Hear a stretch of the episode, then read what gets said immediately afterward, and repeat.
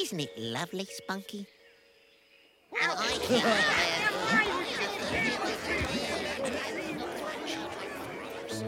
Excuse me. Pardon me. Oops. Good as new, eh? So- Sorry. License. Sorry. Submitted for the approval of the Midnight Society. Oh, joy! Let's rock. It makes me wanna fart! Dear Journal, it's me, Doug. Baby's gotta do what a baby's gotta do.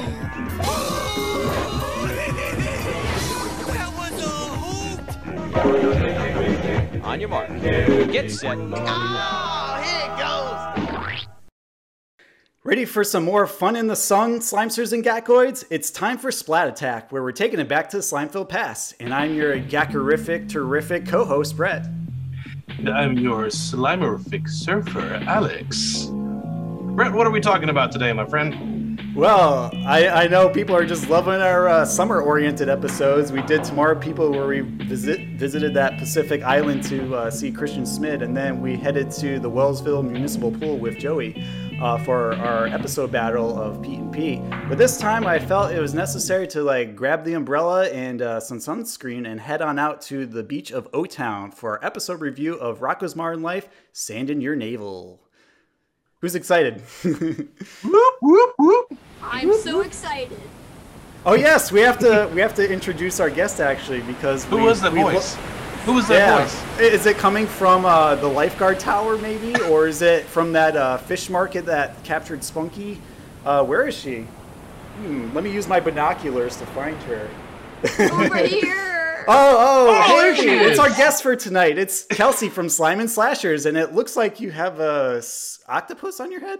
Yeah, I dove into the water and it just latched on. I don't know. Oh wow! I guess he's uh, coming with us for the ride, huh? So we have technically two guests today: Kelsey and uh, Mr. Nickelodeon colored octopus. Yeah. so he he's all thematically colored for the episode. He just wanted to fit in. Love it. well, we're happy to have you both here. well, we are happy to. Awesome. Um, before we get into the episode review today, uh, which is our first Rocko's Modern Life episode review, believe it or not, uh, tell us a little bit about your history with 90s Nickelodeon and how you got into show Rocko's Modern Life, because I'm pretty sure you're passionate about it like I am, right? And Alex as well. Oh yeah, I, I love Rocko. In fact, if I had to pick my favorite like cartoon from the 90s, it would be Rocko and Rugrats. They're kind of tied. Cuz Rugrats I liked a lot as a kid. Rocko I did, but I think Rugrats like was a little bit, you know, higher for me, just mm. kid me. I'm like, "Oh, Rugrats, cute little babies." But as an adult, I mean, Rocko is almost sur- surpassed Rugrats. So it evens out. They're almost equal, but I uh I watched Rocko again about 2 years ago in its entirety and boy does it hold up. The creativity the adult freaking hidden things it's just so good. Yes the innuendos everything. Like even watching this episode i didn't just watch you know sand in your navel i watched the first part of the episode as well carnival knowledge. And i was like man there's so much stuff in here that i can't believe i watched as a kid. And i mean i just rewatched it two years ago but then you forget. And then so this refresher just the other day i'm like man it's such a good show. I mean i love it. Yeah, I think it's aged like fine wine personally. This is this along with Doug are like two shows from Nickelodeon that have heavily influenced me with my art style and all the stuff I've uh, done over on Instagram over the years. I just love its like zany cartooniness and as my sister mentioned in our most recent Patreon episode, top 5 birthday episodes, that was like one of my big influences and she noticed that I would watch it all the time growing up because I liked the style of the characters and the colors and you know my dad thought it was similar to Ren and Stimpy and he's like hey what are you watching down there? Turn the channel or you're going to be punished. And I'm like okay dad. And then once he left I would turn it back because I just couldn't look away. I loved it too much especially Spunky. He's like my favorite Nick dog Nick pet of uh of- the Nickelodeon nostalgia verse. 100% agree. Spunky all the way. Better than spike better than anybody better than gary even Yeah. pork chop oh my god yes like i mean i know B- boc they talked about that on one of their episodes like spunky versus pork chop i gotta say spunky would win every time for me he's so cute I Same mean, here. How could you not love him? He's just full of charm, and that's actually a topic that I suggested for their versus grab bag earlier this year. So it's cool that uh, other people could weigh in on it, and we're also like thinking about that too. Yeah, you can't beat Spunky, so that's the clear winner in my mind. It always will be. So, and it's a great topic of like debate, so I like that. Definitely. Cool. Well, uh, Alex, do you have anything to add before we uh, jump into the water? I was really looking forward to this one uh, because I'm actually quite the opposite from the two of you in terms of Rocko. Because when I was a kid, I just didn't get into it. Uh, this was one of those background white noise TV shows, mm. and of all the Nicktoons that were out at the time, Rocko was my was the bottom of the list. Not to say I didn't like it; it was fine. I just didn't connect with it. Um, the, there were only two things about the show I really didn't like. Uh, Heifer got on my nerves, and I just couldn't understand. That was a hoot. and I I couldn't understand why Spunky was so stupid. And Aww. but again, I that was that was kid me. And uh, then whenever I got back into Nickelodeon as an adult, and still seeing that so many people loved this show as well as Hey Arnold and a couple of others, I mean the the dedication for it is immense, and I'm I'm wanting to I, I, I got to check this out. And I started going through watching all of a series and then all of a series and then all of a series. And then I had a child. And then that stopped everything. But Rocko was one of those I wanted to rewatch. And I did see a few clips uh, when I was going back uh, doing the uh, archiving. And the clips that I saw, I was in stitches. And uh, it, it really made me want to revisit like man I, I didn't catch any of this as a kid but now as an adult this is hysterical. And like kelsey was saying the animation is fantastic. Mm-hmm. and i really want to watch the whole thing.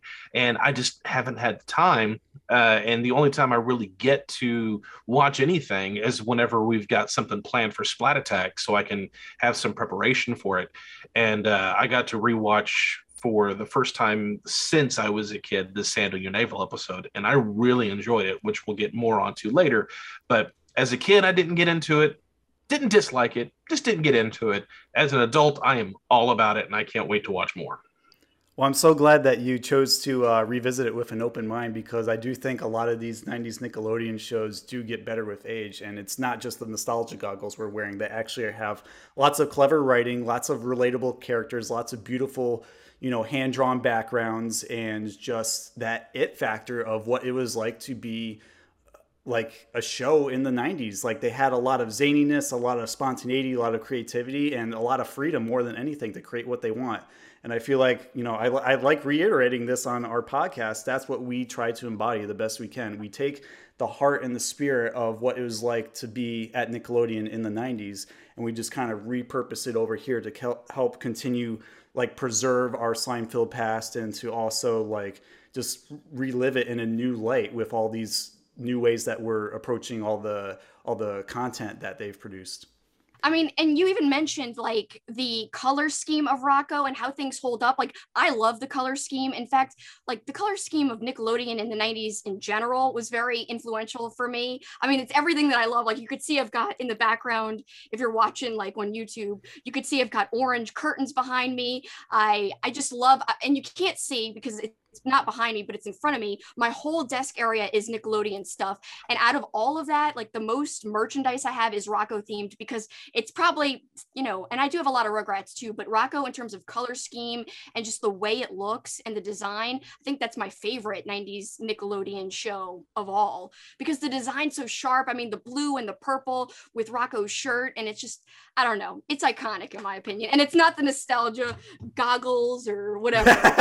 I love that. You got yeah. scuba gear. yes, I did. You really did come from the water, didn't you? I, I did.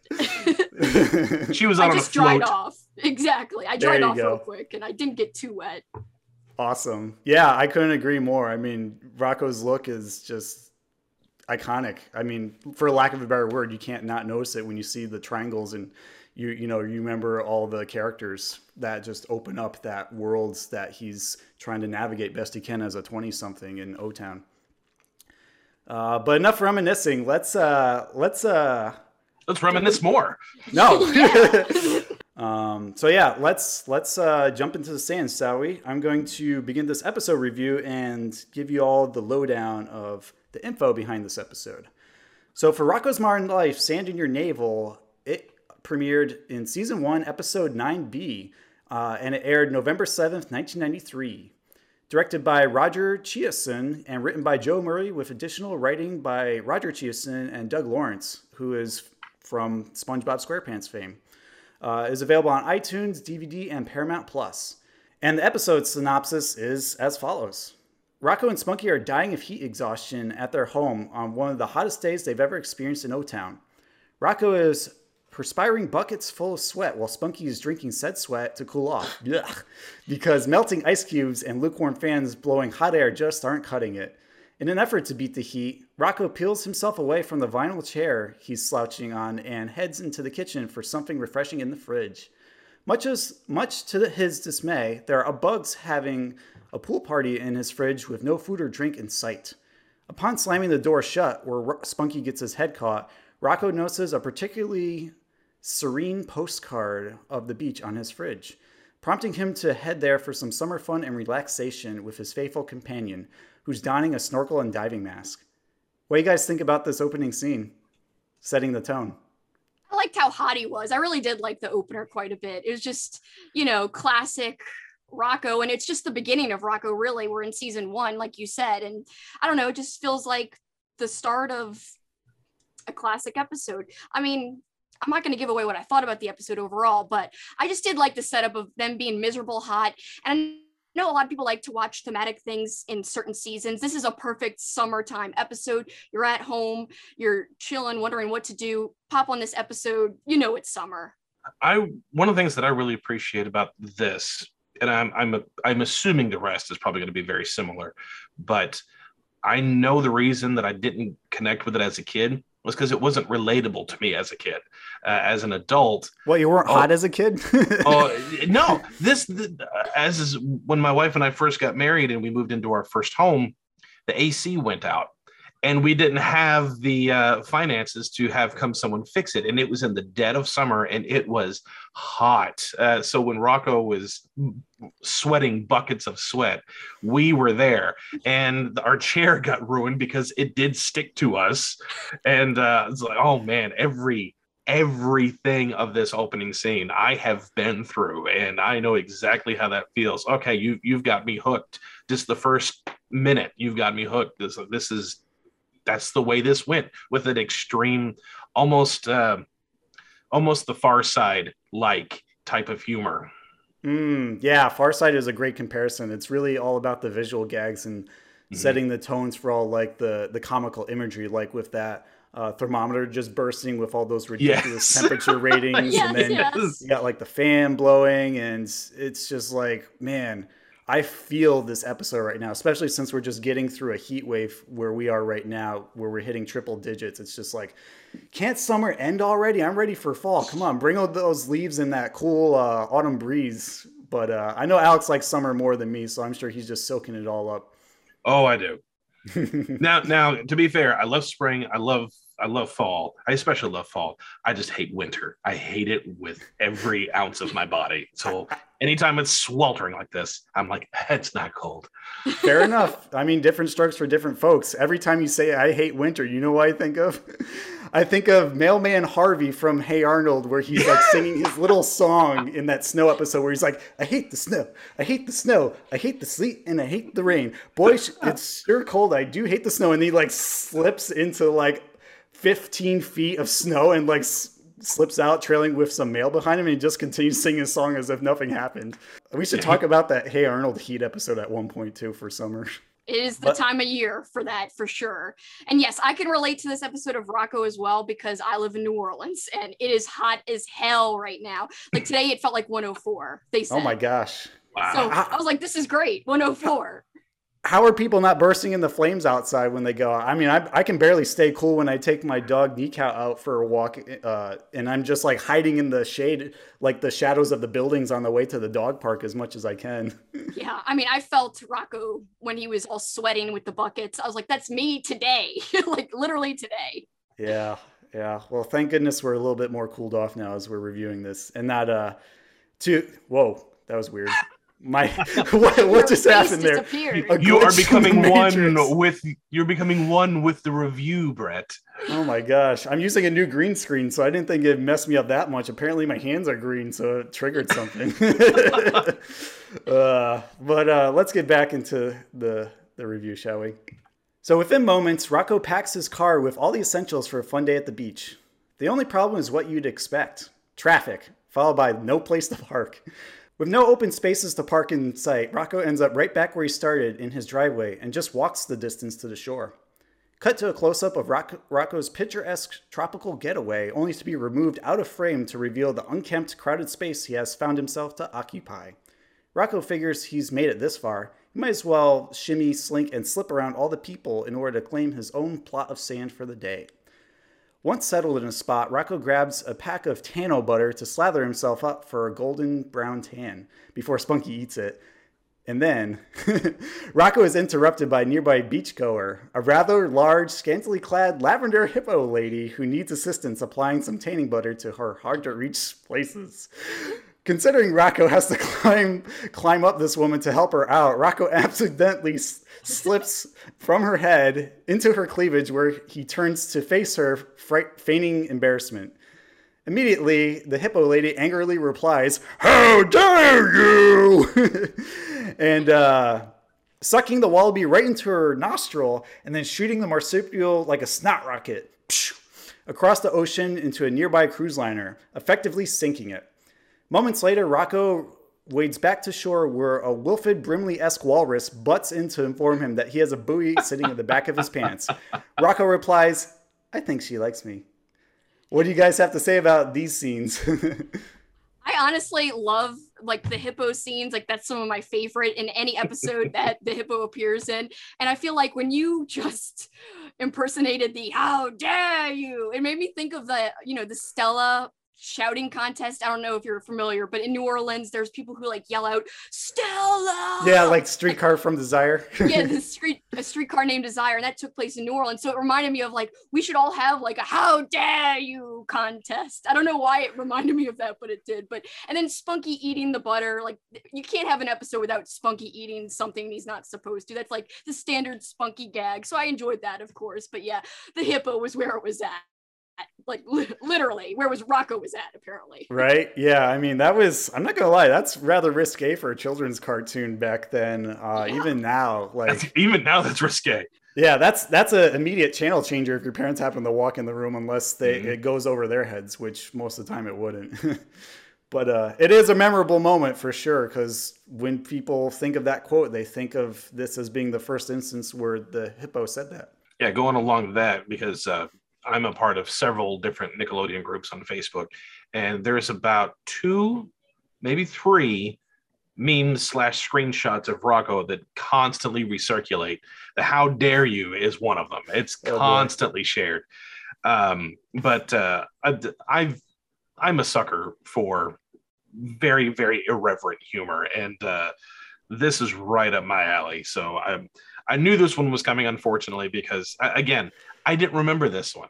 I, I didn't remember anything about this episode because I just didn't again it didn't click. The, well, no, I take that back. There is one thing that I really remember, and that was. Uh, the censor bar, but we'll get to that later Yeah. but uh, that's the only thing from this episode I really remembered uh, until I kept seeing that screenshot shared every few weeks. But uh, again, for relatability, my wife is very, very much the beach goer. She loves to go. I don't because I get bored. Woohoo! Team pool. so if I'm going to go somewhere, I want something to do. She is very much the I want to go chill, relax, lay in the sun, sit, stay on the sand, and then get in the water and all, all that stuff. That's not my thing. And the whole introduction of him going to the beach, I felt every bit of that. That long traffic line, having to Mhm. back up to every full parking lot to where you got to walk forever and then if you do are lucky enough to find one that's close enough the price to park there is ridiculous uh, in, reality it's ridiculous in uh, on rocko the closest one to park there was a thousand dollars, Oh which I thought was hilarious. And then the next one closest was a hundred dollars. And then the next one, they were just like, okay, don't even bother. yeah, as all the cars pile up and burst into flames. It's just that much of a mad dash to get to some sand and some surf. Who knew? Um, no, I'm not. I'm not going unless someone else is driving. I'm not dealing with parking. I'm not dealing with crowds. You know, if, if I have to go, it's going to be for like a family function or a large group. Otherwise, I'm parking my keister either right in front of the AC unit at home or straight in an inner tube in a pool somewhere. And I love the physical gags, the the what you see. I, I loved everything because I loved how you saw the postcard. There is a shot where you see the just the postcard take the entire frame, Yep. and then And then Rocko, revealed. yeah, and Rocko is like, "Oh, look, it's so great to be here," and then the postcard comes down, and it is full of people. It's not tranquil. It's just full of busybodies, and he's got to walk over people to find a spot. Like, man, this is this reality exaggerated and i love everything about it there was one moment when i got a little i, I had flashbacks of of cringe oh boy. and it was with the hippo uh, because i i know that some of the voice actors for a lot of nicktoons also have done other shows and a lot of other shows and charlie adler has Oh, I done love him. a lot. Solid dude. But there's this one voice that he does that I I don't like. And cow and chicken. Oh no. I don't like cow and chicken and I especially don't like cow. And it's the voice. It it I just can't stand it. And when the hippo shows up and is asking to get the the butter that's the same voice that Charlie does. And I instantly went, Oh, the cow. Oh, please. Excuse me, kind sir, would you mind buttering my back? Oh, it would be an honor to squirt for you. I never liked Cow and Chicken either. Sorry, I didn't. I didn't like that show. How dare you? Ah, this is just not my day. Like, I, I, I we haven't I'm sorry. touched. It's okay. It's okay. I don't take offense. I mean, everyone's agree to disagree. I, I also grew up on '90s Cartoon Network. We touch upon it here and there on our podcast, um, like in the James Bond episode, top five birthday episodes, whatnot. Um, I also like Cow and Chicken because Rocko was a stepping stone to that, and I just really like that weird, quirky animation style. I didn't really understand the red guy, but I felt like after four seasons, whatever, just let him do his thing and get out of here. Um, I was more a Chicken fan than a Cow fan. She was kind of annoying at times. Uh, the voice didn't bother me as much, but it definitely, I definitely have a connection to that because I got introduced to Rocko's Modern Life first, and then watched it later in the late '90s when they had their whole cartoon cartoon phase where they were just firing all sil- on all cylinders with like Powerpuff Girls, Johnny Bravo, Dexter's Lab, and et cetera, everything else that was going on.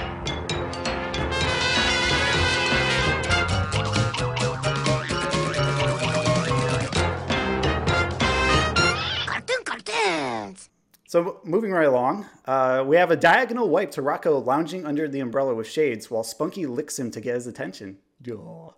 Rocko looks up to catch a glimpse at the flat-footed, one-eyed royal brand pelican, a legendary seabird who's incredibly graceful and wears an eye patch. Rocko narrates about this awe-inspiring pelican scooping up fish allegedly for its young, but in reality it's for the local fish market on the docks. Once the visual gag plays out, Rocko tosses Spunky a frisbee to fetch, one that lands right into a nearby pig's tuna sub, which Spunky gets caught in as well.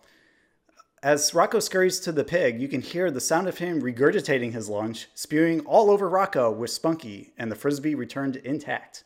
Unfortunately, this stinky sight catches the attention of a flock of seagulls nearby, and they peck and gnaw the two until there's nothing left but bite marks on the duo. So, what do you guys think about these scenes? More great visuals. You know, I I liked the pelican at first, but I don't want to jump the gun. But once the pelican becomes more involved in the story, I was like, eh. But at first, I liked him. I was like, okay, yeah. When we see him like getting the fish and he's like a pirate, okay, cool, whatever. But like, if you know, at first it's awesome. Then I'm like, eh, I could do without. Just more visual gags would be fun that are unrelated.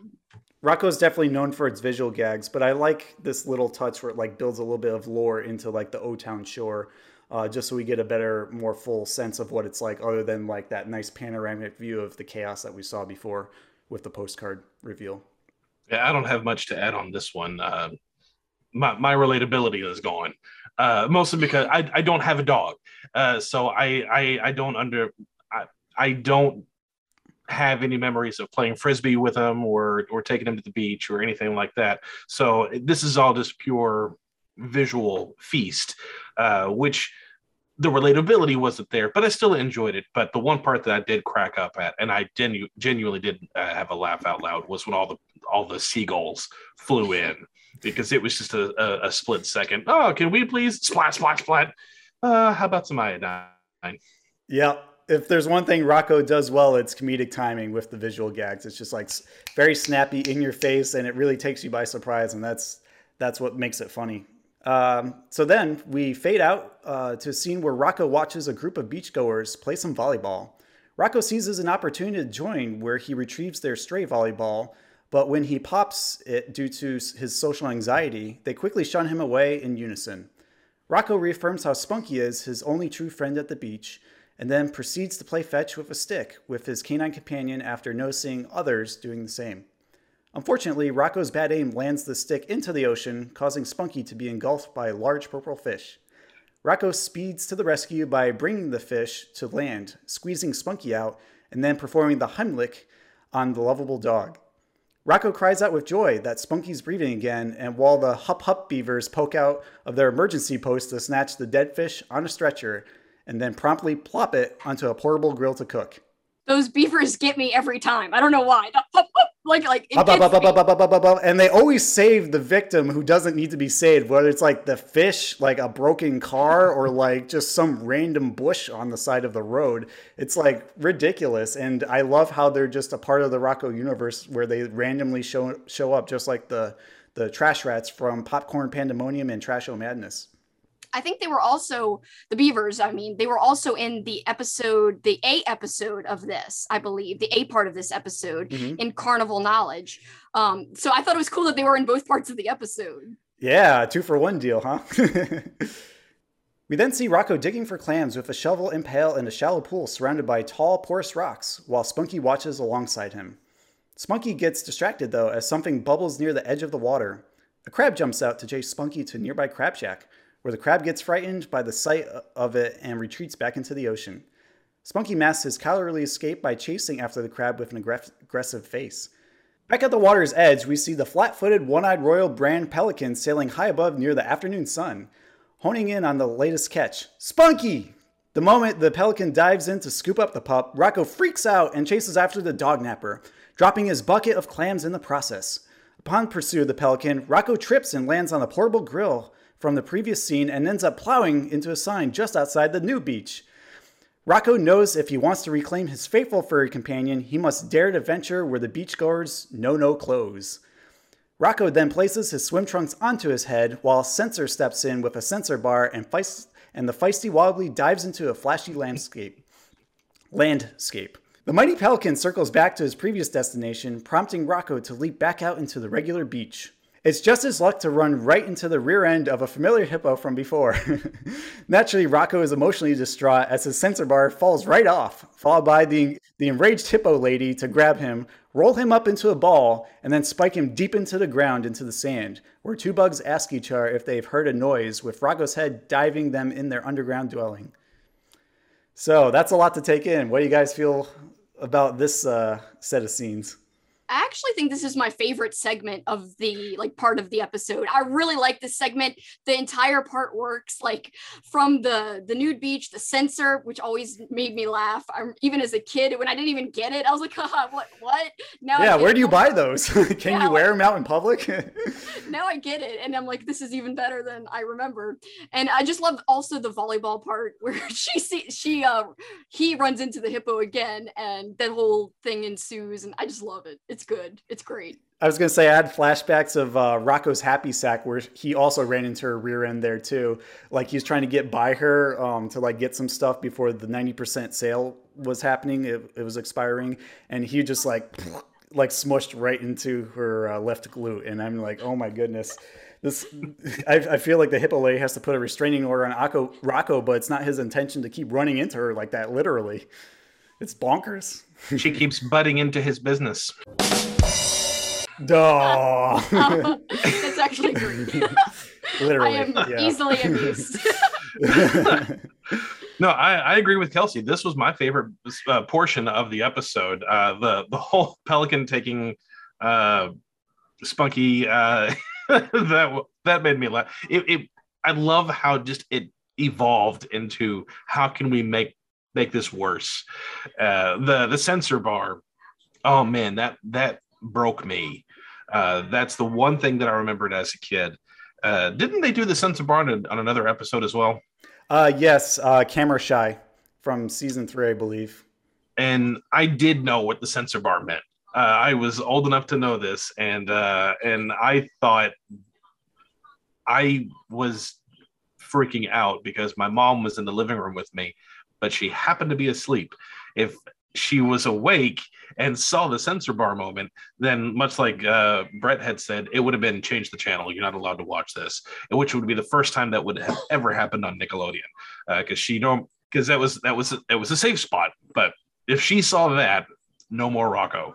But uh, I and, and even though I wasn't really attached to the show, I still wanted it on because it would be that or soap operas or news or whatever garbage else was on at the time. Because again, 90s, you didn't have any other 24 hour, well, uh, 18, 16, 12 hour network until Nick at Nite came on. So it was this or nothing. And uh, I'd rather it be this. And, uh, but no, I, I loved the, the, the spiking him into the ground.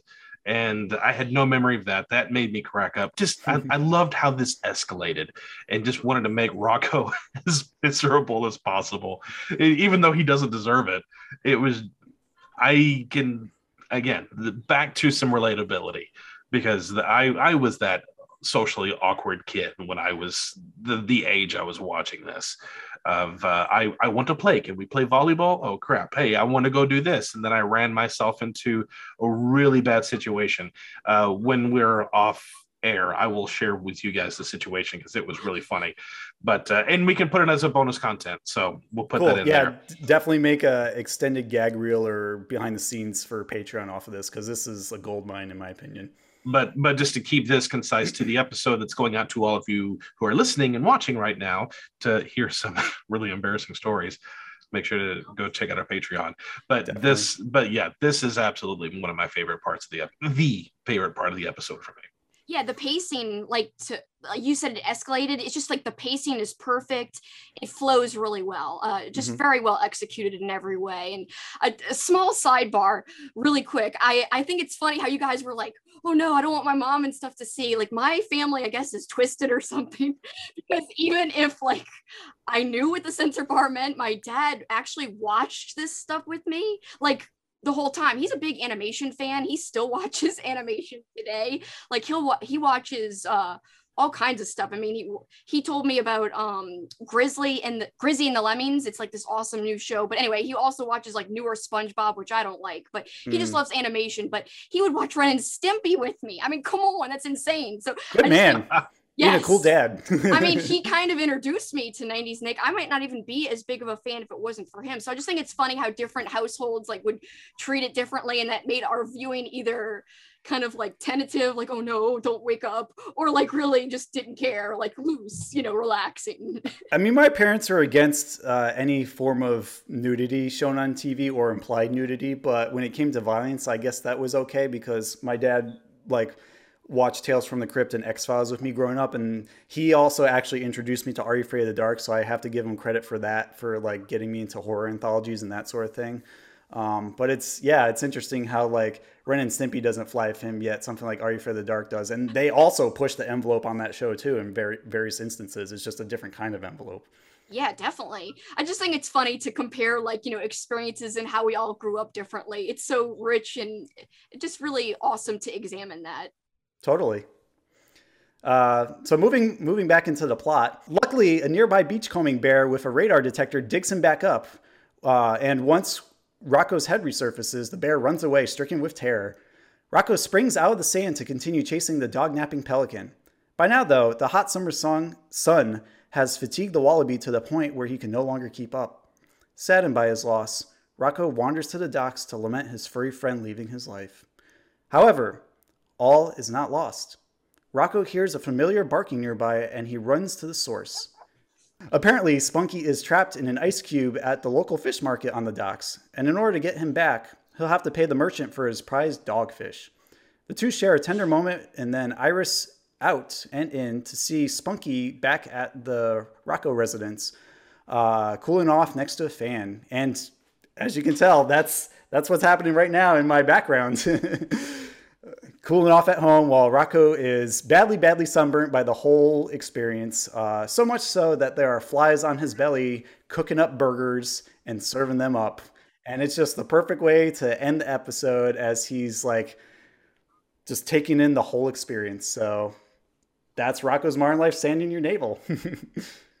A very jaunty episode packed with action for 11 minutes yeah, there really wasn't much downtime with the episode. Like I said, with the pacing overall, I mean, in that one segment I was talking about, the pacing's really extra good, but overall, it's pretty good, you know, in its entirety. But yeah, I love the end. I think the the beginning, the end, that little segment in between with the like the censor, the nude beach, and the volleyball, all of that, like, really made this episode for me. Those were my favorite parts. A lot of times on Splat Attack, when we do episode reviews, the ones that we've usually said are our favorites are ones that have a really really strong emotional connection or story that is linked throughout and is written really well. It's not very often that we praise something that's just little vignettes at a certain setting. And i do like those episodes. Um, on any kind of episode because after a while sometimes you do get bored with the big thematic stuff and it's like okay it's been a lot. Let's let's go back to something a little more silly a little more fun little uh, uh, bite size. And that was this episode. Uh, it, it, was just rocko goes to the beach and what antics is he going to get into? And i really enjoyed that. Cool. Well while we're talking about it um let's let's get into our um, splat attack rating uh, I, I mean, I, I don't want to spoil too much, but uh, it's it's not my favorite Rocko's Modern Life episode, but I still enjoy it for what it is, especially with the memorable moments with the hippo lady and a lot of the visual gags in general. Um, I wasn't totally sold on the plot with like Spunky being dog napped. I didn't care for the pelican character as like a villain or a catalyst at all. Um, but just seeing Rocko deal with like all the craziness of the beach, I definitely related to. Like how how stressful it can be to get there, and then even once you get there, it's still stressful. Like where does the relaxation come in? Um, so for that, I'm going to give it a Splatisfactory, which is a B on our rating system, and it is better than the Spunky's Dangerous Day Sand in Your Navel video game level that we played for episode 21. So I'm going to give it that. I don't know what else I can mention about this. I think I just am a Rocko snob. So I've I've seen I've seen Rocko's Modern Life obviously so many times because it's one of my major artistic influences, and I know there's more episodes that are like ranked top absolute top tier for me. I will never get sick of watching them. This one is I would say serviceable. It's fun to revisit. It's not too memorable or doesn't really give like a deep impression for me, but I do like it for like the "How dare you" quote. I like it for the "Boy, you got a buoy in your pants" moment with Walrus Brimley, and I, I love seeing Spunky just be so happy to like get out of the house and you know join Rocko in these antics, especially with like the frisbee throwing and uh, just mm-hmm. getting frozen in a block of ice. That's like that's that's just the epitome of what makes Rocko so fun. So yeah, it's good. It's a good episode. I was just gonna say I'm actually on the same exact wavelength as you. I would give it a B or a Splatisfactory ranking or rating, and I think I've got actually the same likes and dislikes as you. So I liked it a lot. I praised it a lot throughout our review here, but like those things are still true. It was still had great pacing. It was still fun to see all the beach shenanigans and all this and that, and the funny visual gags and the censor, like the hippo. Like that, that's some of my favorite stuff. But I will say there are better episodes like Sugar Frosted Frights, to, to Heck and Back, or The Lounge Singer. Those are some of my like all time like god tier favorite Rocko episodes. So uh, I really like those a lot. This one is not to that level, but still like fun to put on during the summer if you want to be thematic, you're like, yeah, this is a fun time. This is a relaxing time. You don't have to think too much. You don't have to invest too much in terms of like, you know, uh, focusing 100% every time. If you want to just revisit this for like the 10th time, just throw it on in the background. It doesn't matter. So to me, it had some good elements, some great elements even. It just, you know, wasn't my absolute favorite, but still enjoyable, still watchable and rewatchable and worth worth a go if you haven't seen it. Excellent. Yeah, I, I definitely agree with you there. All valid points. Alex, what about you? Something I think is really interesting, uh, just as individuals, if we're a big fan of something, we're more critical of it than somebody who is not as diehard of a fan as the person who's a huge fan. Uh, James Bond movies. I love all of them, but I'm very critical. And then I meet somebody who's not as big of a fan, but they watch the same movie that I did, and they're, oh, I had a good time. And that's kind of where I sit. Uh, I think I've got a bit of an advantage um, because I don't remember this episode, at least until I watched it. And I don't remember any of the other episodes either. Uh, so this was like watching it for the first time. And I don't know what's better. I don't know what's worse. All I have is this one episode. And what I was expecting from it was little vignettes, fun pacing, uh, lightning fast pacing, because I knew it was uh, known for its visual cues, great animation, and I don't want to get bored. And I wasn't bored. Uh, I really enjoyed this episode. I enjoyed it all the way through. I had one little bit in the middle that just wasn't relatable to me but I know that there's a lot of people who have pets and have dogs. And I know if if the rest of this is on par with what my experience is going to the beach and being in the heat, then I know that's got to be on par with somebody who's had uh, who has dogs.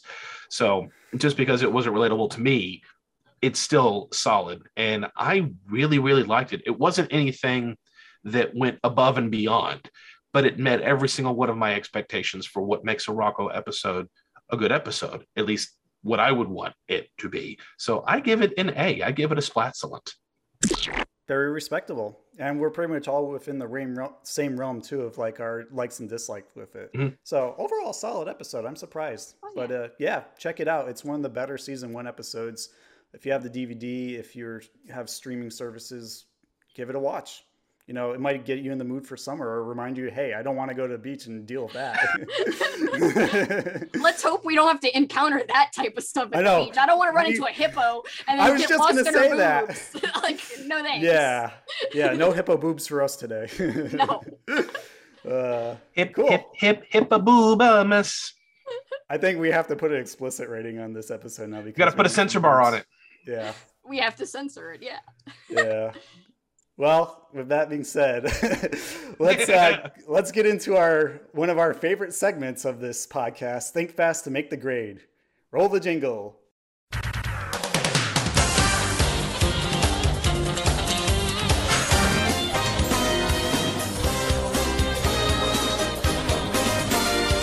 Time to think fast to make the grade.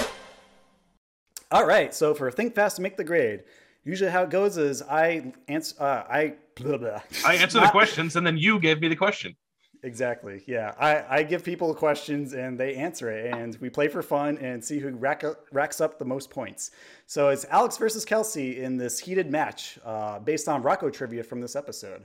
And how it works is we have five questions this time around, uh, and each of them will get successfully more in points and in difficulty as well.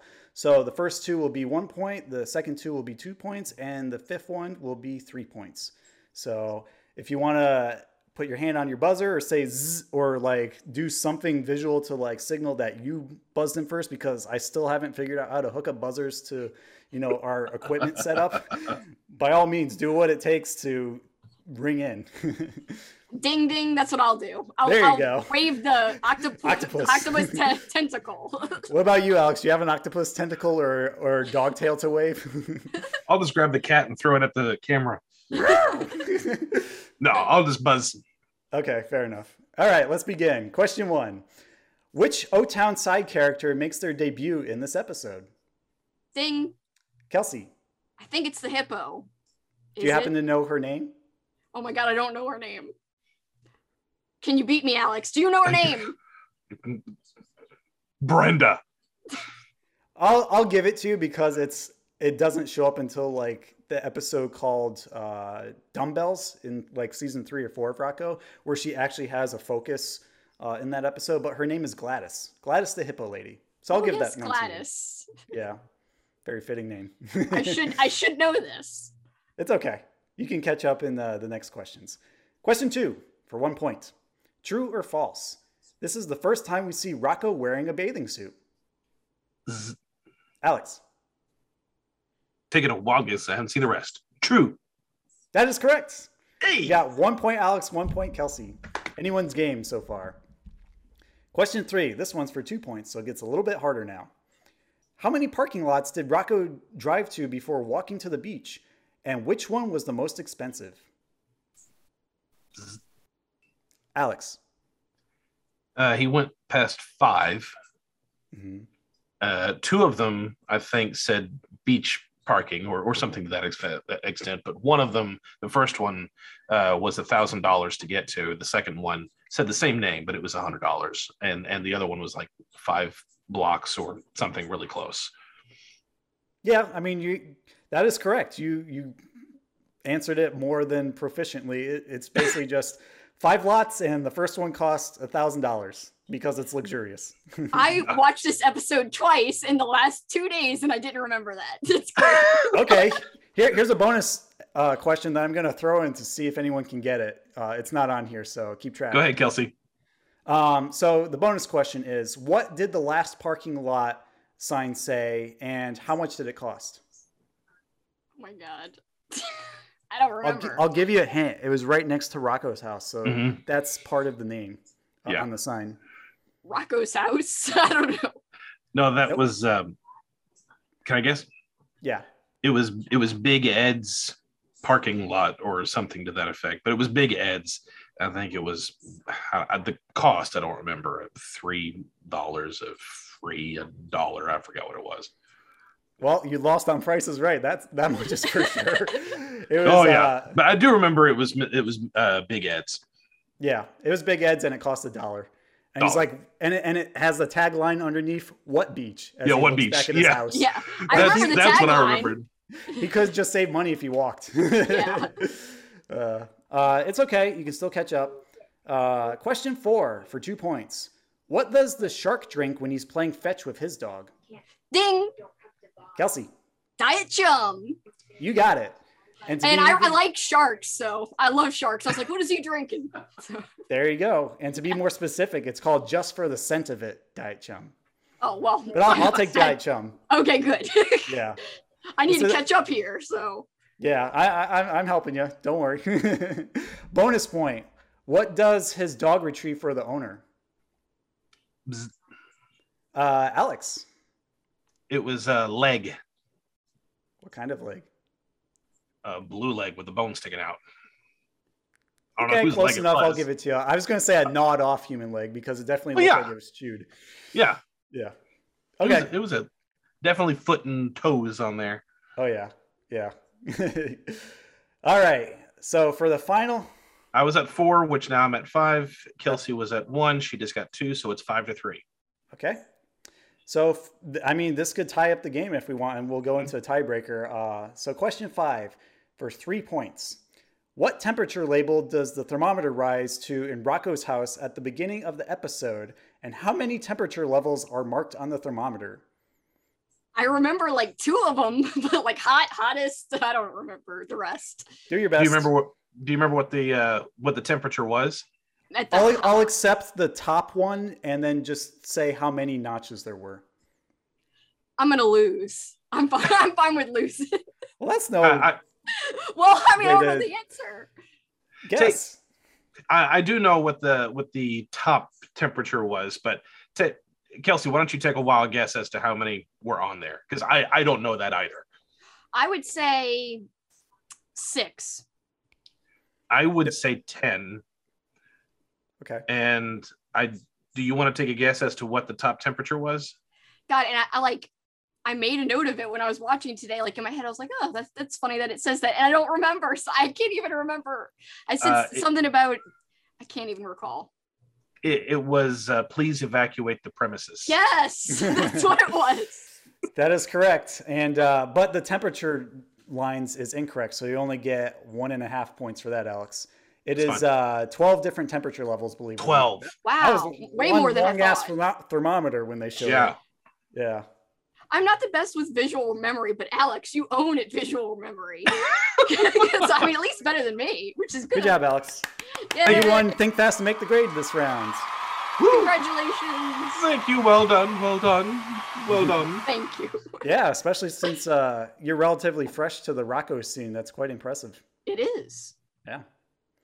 Thank right. I just I hate I hate contests. So I was like, I, Oh, I'll man. just do my best. You should have told me before I asked you to be on the show. I would have picked a this or that uh, segment instead. I, I still had fun. So okay.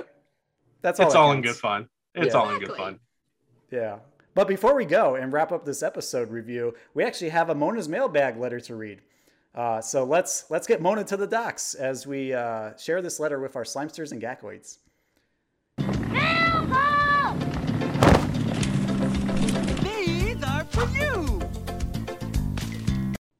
So here's a letter that got stuck in the cracks of Mona's mailboat from Travis Kemp. Travis writes Dear Brett and Alex, I hope I have the right address. I mentioned before on social media, I first discovered your podcast a few days ago uh, from the Sunday of May 27th. Since I grew up watching Nickelodeon, I was nothing short of intrigued about your podcast. So, last night, I thought I would check it out. The episode I watched was the Double Dare episode featuring your interview with Marc Summers and Robin Russo. That was really fun. I'm sure glad I found your show. Double Dare was one of my favorite Nickelodeon shows when I was a kid. In fact, I remember owning some Double Dare merchandise, including the home game, a couple of their VHSs, please see attached photo, and their computer game, that kind of thing. Also, the Christmas before last, I got a pair of Double Dare socks. I think it's from the Nick box he referred to, uh, which I wear on occasion. What were some of my messiest moments from Double Dare? Well, you can't go wrong with the obstacle course. I remember wanting to be a Double Dare contestant. The obstacle course just looks so much fun. I mean, where else could you literally slide into a giant hot fudge sundae one second and then pick a giant nose the next? Thanks for your time. Take care, Travis.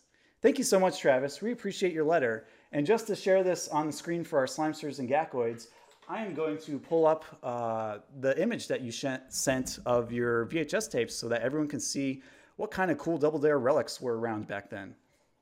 There it is. yeah, cool. Yeah, he's got a super sloppiest moments uh, Double Dare VHS tape and the inside scoop, which I think. No, it's not the Sunday slide. It's just some kid getting covered with uh, slime. But they're both really cool. I didn't know they had Double Dare VHS tapes like that. Yeah, I didn't know that either. Yeah, well before they started doing the uh, orange cassette tapes. Yeah. Right. Yeah. Or not cassette, but VHS tapes. Right. The iconic orange. Yeah. Well, that was cool, Travis. Thanks so much for sharing this and uh, getting into our podcast through the Double Dare episode. And if any of you haven't seen that yet, go check out episode 18, Sloppiest Double Dare Moments, where we have a very exciting conversation with uh, Marc, Robin, and also our guest, Jasmine. Yes. And I re- I know the night that Travis sent that email because that was a very late night for us because that was the night we were interviewing Christian Oh, yes. and uh and uh I really just want to take the opportunity to say thank you to all of our listeners. Um we we have some who would comment once or twice and then that's about it.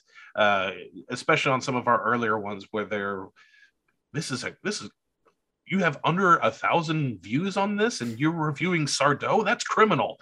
And then that's about it. We have about four or five who are constantly commenting or sending us emails, and it's it's awesome. I mean, Brett and I really appreciate the the uh, how much we're connecting with all of you. So thank you to all of you who are commenting and giving us feedback. Um, we've had somebody just this past week uh, pitch us out an idea. So please keep those ideas coming. We want to hear what we want to know more about what it is you guys would like to see and hear about. Definitely. I mean, not only do we love covering 90s Nickelodeon history, but we love connecting with our Slimesters and Gackoids out there who resonate with what we're doing and how we're presenting it. And it's even more exciting and fun that we see people coming back for more and not just having a one and done affair. So thank you so much for everyone who's written into Mona's mailbag during season two so far because you know, we started that segment on a whim uh, during our Sardo episode, and because we enjoyed it so much, we just kept kept rolling it, and we kept getting letters. So, um, you know, sometimes when we test things out to you know provide some variety to our podcast, it works. Like in that case. So uh, keep keep the letters rolling in, guys. We have plenty of more to share in future episodes. And if you have an idea that's not Nickelodeon related, it's fine. Share it. I mean, Nickelodeon is our main focus, but we branch out from things that aren't Nickelodeon related on occasion. So as long as it's 90s, feel free to share it. We'll we'll see if we can work it in somehow. Definitely, yeah. I mean, we already have season three pretty pretty locked in for. Oh yeah, um, season three is gonna be awesome. It, it's going to be amazing. We're going to talk more about that in our season two overview. For so definitely check out that episode uh, end of July, early August as we kick things off and transition to like a whole new Splat Attack rebranding. But we we've already covered um, James Bond as like a off '90s topic. Mm-hmm. Uh, were there any others that we did so far? Uh, we did Power Rangers. Yeah, yeah, we did Power Rangers. The, oh, I got that. I want to watch that one so bad. I'm gonna wait for like a bike ride where I do like a longer bike ride so I could like listen in ch- like long chunks. Make sure that you get good. both parts because yeah. most people oh, yeah. see the first one. They're like, ah, I can't stand that much Power Rangers in one go. But please watch it all the way through. It's worth it. I mean, if you have a weekend where you have nothing better to do and you're just doing some housework, put it on in the background. Trust me, I love Power Rangers. Awesome. So oh, nice, yeah. nice. Awesome. We I might really have to have Power you Rangers. on. Yeah. We, we, might have to have you on when we do a Power Rangers episode review in the future, or even rank uh, season two with Lord Zedd's monsters. That would be fun for sure. Definitely. And we and we did a, a Christmas special episode, yeah. which wasn't all Nickelodeon. Uh, we had right. we had to branch that out because we had so many guests, and we also did a, a, Halloween commercials episode. So, and the Sam reacts that we have, most of those aren't Nickelodeon. They're they're all just '90s commercials. So we do branch out from Nickelodeon on occasion, but that's our big focus for right. now. Yeah, we, we keep things interesting and appealing as much as possible so that you're not like, oh, this show again. Ugh, but um, you know, we're we're just here for you guys. We love to do topics that both we're passionate about and you want to hear. So let us know how we're doing, however you can. We're just trying to grow the grow the podcast as much as we can because we're under a year old still. We have a long way to go. We do. Brett, what is our closing question for this episode? Yes, thank you for helping us bring it home, Alex. Uh, after, I, I want to post all you slimesters and gackoids who love responding to our questions at the end of the episode. Um, which episodes of 90s Nick help you beat the heat most during summer? You can let us know, you know, either by DM, DMing us on Instagram or writing to us at splatattack2021 at gmail.com or even just leaving a YouTube comment. Really, wherever you post your answer, we'll we'll snag it up and uh, share it in Mona's mailbag segment in the future. So as long as we see that engagement, we're doing good. Um, also, if you are listening to this on a podcast platform, be sure to rate and review us because that definitely helps us get found as well. I know yes. a lot of the big guns in the 90s nostalgia sphere continue to like exponentially be growing and we're just kind of in their shadow like hey we're doing this thing over here. Please help us. So you know if you're if you're someone who's like along for the ride with us definitely do your part write like a two second review like hey i love these guys. Check them out. And then uh, you know add some five stars or whatever stars you want. Just give us an honest review and help us grow. That's it. After a string of beach oriented episodes, I think we're ready to finally head back inside to cool off. We've had a great time soaking up the sun, uh, sand, and surf while Rocko endured all that crazy hijinks. But tune in next time as we revisit Nickelodeon Studios to dig up a coveted time capsule for episode 26 Remembering Forgotten Nick Game Shows. It'll be an interesting trip as the shows we pluck from the bunch are rarely talked about, and we'll have not one, not two, but three special guests who will fill in for us on why these shows are worth remembering in the timeline of Nickelodeon history in all their glory. This is something you're not going to want to miss, even if you have no idea what these shows are. I mean, we we re- reached out to these guys a couple of months ago, and you know, even even though they're like, "What's this about?" You know, I think they're they're on board with us. So we'll have a fun time recapping these three uh, Nick game shows that we handpicked for y'all as uh, the final episode of season two before our review overview. It, yeah, it's going to be a good one. So definitely stick around. And speaking of sticking around, thank you, Kelsey, for sticking around and being with us for this episode. It's been an honor and a blessing to have you. If people want to follow you, support you, where do they need to go? Well, kind of. Uh, I love 90s Nickelodeon, and I have a YouTube channel where sometimes I talk 90s, but I do mostly talk books. So you can, if you like books, especially vintage books, like vintage 80s books and 90s books, which includes horror and just nostalgic books in general. Like I've got like a Home Alone 2 novelization I just showed on my channel, for instance. So very 90s centric. And I actually have a whole episode about 90s Nickelodeon that I did like two years ago. But I'm at Slime and Slashers, and the and is spelled out A and D. So slime and slashers because I cover everything from Nickelodeon slime to horror movie slashers, but everything in between as well. So that's where the name comes from. So if you guys like that type of stuff, just find me on YouTube.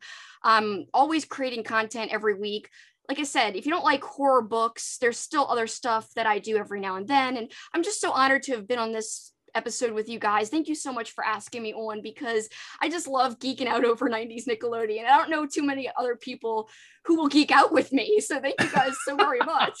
Oh, you're very rare. welcome, Cassie. Yes. It's it's been Thank an you. honor and a pleasure to have you on here and just getting to know you through our podcast and the work that you do as well. I really wish I had more time to read, but you're doing a phenomenal job of job on YouTube and I wish you all the best with continuing to grow your channel.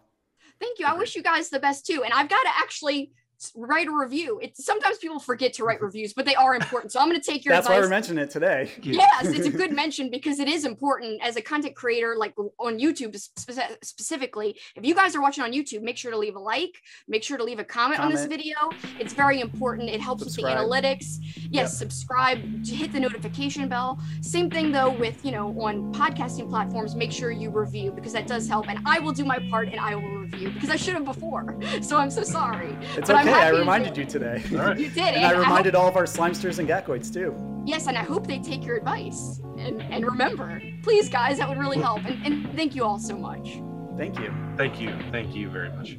But yes, without further ado, Alex, will you drain the slime tank for us, please? Uh, I think my sunburn is making it a bit hard to reach the lever. Aye, aye, co-captain. Don't forget to put on some aloe. Well this has been a hoot i'm gonna go and dip back into the ocean with my squid so Sounds see good. y'all. I'm, al- I'm almost reaching the lever. Ow! Uh, sunburn day is a very dangerous day. Spot you later, everybody. See you next episode. Bye, guys. Reprise the theme song and roll the credits. Hard to believe, folks, but it's time to say goodbye. Nighty night. Hey, check us out next time for more adventure and another great legend of the Hidden Temple. What'll we do till then? Chill for a couple. We'll be back. You're on, Nick. And it was time for the superhero to move on. I declare this meeting of the Midnight Society closed. Oh, bye bye. I think she likes me. Boy, you've got a buoy in your pants. Small kangaroos, or wallabies, are known to live on their own. Their natural habitat is the scrub, or dense thicket. Observe this rare Rocko specimen in his Nickelodeon environment every Sunday in Rocko's Modern Life at 11:30, 10:30 Central, only on Nickelodeon.